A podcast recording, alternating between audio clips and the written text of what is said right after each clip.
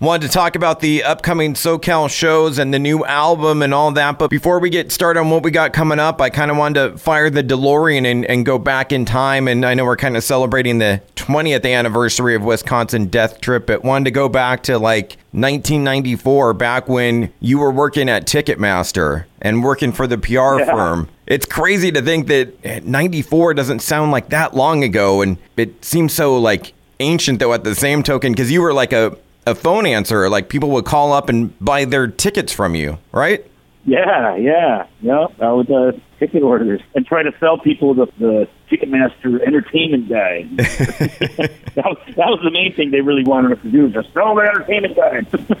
It's crazy that we're still paying all these fees now and, and we're doing it ourselves. But yeah, right? is that where you met uh, Ken Jay? yes. Talk about that. Is that where the kind of the seeds for the band was formed and, and working there? But you also worked with Wayne at the PR firm. Which place did you work first? Or At uh, Video Monitoring Services, yeah. I worked there with Wayne after I, I quit Ticketmaster, something similar for Teleflora. And then after about six months, got fired from there. And then Wayne was like, well, just come work at VMS. I'm like, okay, cool. and then I, I stayed there until a week before we went out on our first tour. so the band was already formed at that point. Yeah, by the time I worked at, at, uh, at VMS with Wayne, yeah. So it was more the the seeds. and I'm guessing from your time at Ticketmaster with Ken. Then were were kind of the the seeds of, of doing a band were formed. Yeah, yeah. Actually, um, when Ken first uh, hit me up about it, I turned it down because I was already in a death metal band, and so I, I, I thought about it for like a week, and uh, I realized uh, one, we had to rehearse. Two, we hadn't done a gig in like six, eight months, and uh, so like prospects were grim, and I was just like, man, I'm tired of sitting around. So let's, let's go talk to these guys again, and uh, thankfully these guys found anyone, and uh, I went to jam with them, and uh, the rest is history.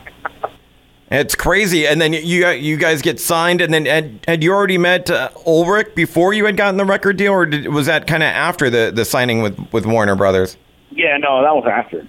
That was after. And and the way we met Ulrich, kind of a roundabout way, because we really wanted Terry Date to the record, but we couldn't afford him. And was most of the record already written, or did you go into the studio writing a lot of that record? Uh, no, I'd say most, most of the songs were written. We've been playing them live, and uh, once we got him in the studio, Ulrich helped us refine them and uh, add some things, uh, take away some things. So uh, but they were, I would say about ninety percent. So just kind of putting the, the finishing touches on everything. Yeah, yeah. Killer. And then now that kind of brings us to, to now as far as celebrating that and the 20th anniversary. And were there any songs that uh, that, that kind of surprised you going back and preparing for this uh, this tour? Anything off of Wisconsin Death Trip that you're like, what was I thinking? Or wow, this is maybe a little cooler than I remembered originally? But yeah, like like the early stuff, like really came back really uh, pretty effortlessly. Uh, uh, the later stuff, we were like, uh, we had to like go back and like listen to the stuff on, like I'd hold up the phone to the microphone and like, uh, how's this go again? And know, so yeah, we had to figure it out a little bit. Well, it looks great and it's sounding great from all the, the video and stuff. Seeing, looking forward to the two Southern California shows, kind of the hometown shows, if you will, right? July 25th at the Observatory, and then a couple days later, the 27th at the uh, Catch One in, in LA. And hometown show, is there a little added pressure with that, or more friends and family out, or, or, or does it not matter at all? Yeah, I mean, by the end of the tour, uh, I, I think we'll be a well-oiled machine by then. And uh, you know, of course, myself, being born and raised in LA, all my family's gonna come out, so that'll be cool. But uh, I actually felt more pressure, more than I have in uh, the ones I can remember at the first show we did in Phoenix, just standing on the side of the stage and hearing the intro roll and hearing the fans going nuts. I haven't felt that kind of energy, anxiety, emotion. Uh, it, it's all this, you know, combined into one really surreal moment. I can imagine it probably took you back to 20 years ago. yeah, yeah, sure, sure. I was hoping too that with you know uh, like any tour, any band that goes out, there's going to be merch. But I'm I'm really hoping that there's some some Static X Kleenex because I think I might need some for this one. Yeah, we haven't thought of that, but that is a good idea. It's it's going to be a, a fun time for sure, an emotional roller coaster. But is there an, any one song that that you've really uh, had fun playing each night out there? all of them, man. Like I, I haven't played these songs in, in well over a decade. I haven't played with Koichi in, in well over a decade. I haven't played with Kenny in like 16 years. So it, it's all just like really cool to, to not only get to play the songs, but get to play with these guys again. You know, it's a really, like, dare I say, magical time in, in all our lives 20 years ago. So to get to reconnect with these guys and um, yeah, it's a, definitely a bittersweet moment. You know, of missing a pretty important guy, but it's cool that I could get together with Ken and Koichi and remember all the good times uh, we had with Wayne, and, and and it's been really cool. Like we'll be in the in the dressing room before or after the show, and we'll remember stuff like just like, oh yeah, you remember that time? You know, like like uh, last night on stage uh, after we finished the last song, we're all throwing out picks and stuff, and. uh Kenny kind of snuck up behind me and I smacked him in the nose. and that brought back a memory of one of the early shows we did, first song in, into the set.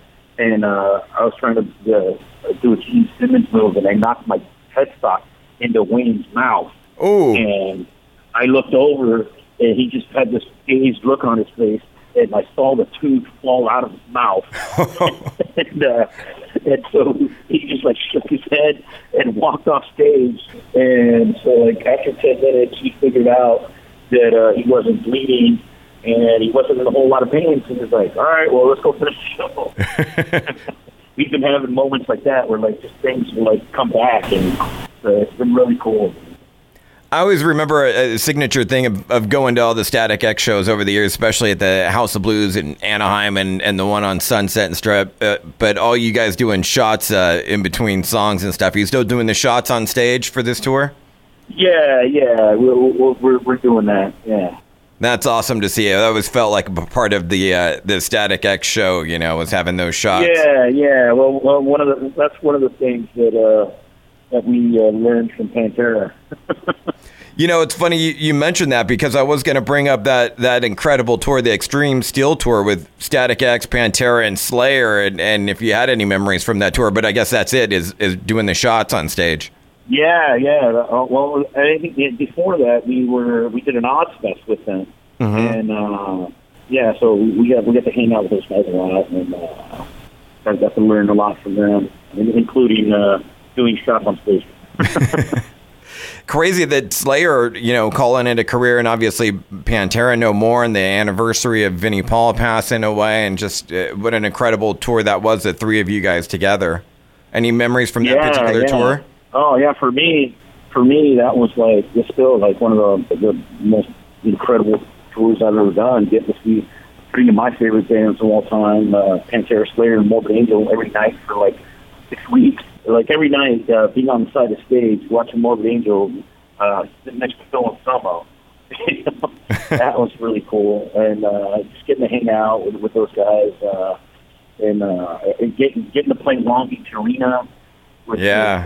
Was, uh, the very first, my very first big arena concert was there, seeing Iron Maiden, and uh, you know the Live After Death record is one of my favorite records. And so when we got on took the stage and uh, I got I got the mic and I did the Bruce Dickinson uh, "Scream for Me, Long Beach." yeah, that's yeah, right. Yeah, and, and, and so after the show, I went and, and thanked Dime and and told him, you know, the, uh, how you know how special that was for me, and he's like, "Oh yeah, man, I love Minute Gold that record." hey, one other uh, one other infamous show I kind of wanted to bring up. Uh, speaking of the House of Blues of uh, uh back in the Sunset Strip, God, I think it was like 09, probably a good 10 years ago, where uh, you invited up for, for the cover uh, Mr. Tommy Lee and did Looks That Kill and, and the uh, the train wreck that that was back in the day where he wasn't wearing, I guess you guys all had in ear monitors and he didn't, and he would kind of stop playing like halfway through the song. Do you remember that one? Yeah, yeah, it was funny because like he, like, even before uh, uh, we were we finished the song leading up to that, I could see Tommy on the off to the side of the stage, and he was literally uh, he was there with the girl, and he was literally like lifting this chick's skirt up and trying to trying to do her in the hallway, and he, he was already wasted. And so you know he comes up on stage, and we get into the the first verse, and then he just stops playing. we're all looking around like, uh, what do we do? And then Wayne just went into the chorus and you know, he started singing, and then and then Tommy came in right on and we finished out the song. It was so awesome. Sometimes those are the the train wrecks like that end up being the most memorable ones. Man, that was always one of my favorite Yeah, shows sure. from back in the day. Hey, yeah, definitely. one other guy I wanted to ask you about, just because it's kind of uh, timely and, and did the guitar solo on Lunatic back in the day, but uh, Dave Mustaine and, and bummer news coming about about him having throat cancer, and just if, if you had any uh, stories from him doing the guitar solo or touring over the years, or thoughts of, of Dave Mustaine. Yeah, yeah, bummed out to hear that, man. Cancer's uh, another. Uh, like my mom's been fighting ovarian cancer for the last year or so, and tough one, man. So I, I, I really feel for him. But yeah, Dave was always cool with us from day one. We toured with them. The first time we toured with them was in end of '99 or 2000, and we were about to finish up with Fear Factory when we got news that we were going to do the gig with Megadeth. And so everybody was like, "Oh man, watch out for Mustaine, man. He can be a real a-hole. You know, he'll take all your rights." so we were like, "Oh man," we're like shaking him on the boots. With the first show of the tour, we're, we're all hanging out in the dressing room, and we hear him open the door. We open the door, and and it's Dave, and he's like, "Hey guys, I just want to introduce myself. My name's Dave. I want to welcome you guys to the tour. If you guys need anything, feel free to reach out to me or anybody on staff. Thank you guys so much for being on the tour. I'll see you around." And we all just kind of like sat there quiet, like looking at each other, stunned, like, uh, did that just happen? Is that the same Dave Mustaine everyone was telling us about? yeah, yeah, and uh, nice to do the, the whole tour. And then we got to tour with them again. I think it was like 06 or 07. We did a gigantic tour with them in Australia. And uh, once again, it was just like the nicest dude. I have nothing bad to say about the guy, man. He's awesome. Uh, I love to hear that. Love to hear some some of the good stories about Mr. Mustaine, especially especially now with what what he's got to tackle. Yeah, yeah. I wish him the best, man. Tony, appreciate all the time. Just before we go here, but I do want to talk about the uh, project regeneration and then also also what you got coming up. At first, the album. Are we getting any closer to a release date? Uh, unfortunately, no. Uh, we're still negotiating a deal, and also just all this new material that we found with Wayne's vocals. We're really trying to incorporate that stuff into the album. So uh, we're at the point where the majority of the songs on this record will feature Wayne's vocals. So you know, we're trying to get it out as soon as we can. Uh, at the same time, we, we want to make sure it's done right. So uh, I'm thankful people are, have been patient. We'll do our best to get it out as, as quickly as possible, but we want to do it right. I, I think the wait will be worth it. It's maybe too early to tell, but I think if there was a demand for it, would you go out and tour behind the album again and ask Zero to do the tour and, and go out and, and tour behind the songs? Because it's kind of hard now without that music being out to, to really play it live. But I imagine once the album does come out and people have a chance to digest the album, would you consider going out and supporting it?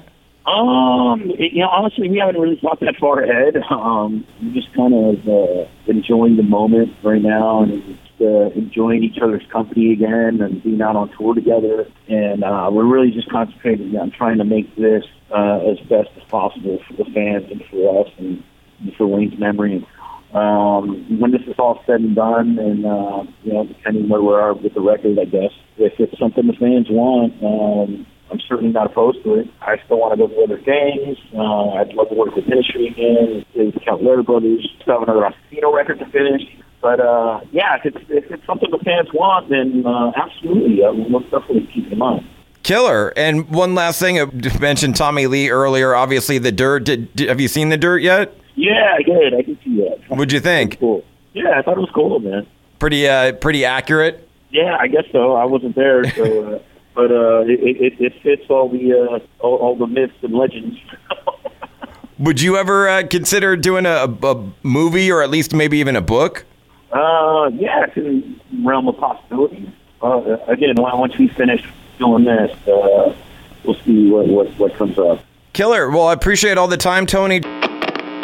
Dude, you rock. Thanks for checking out the entire podcast. Now just hit the subscribe button. That way you get it sent to you directly. And follow me on social media at MikeZ967. Don't miss the radio show, bro. Wired in the Empire happens every Saturday night at midnight on 96.7 KCal Rocks online at kcalfm.com. Adios.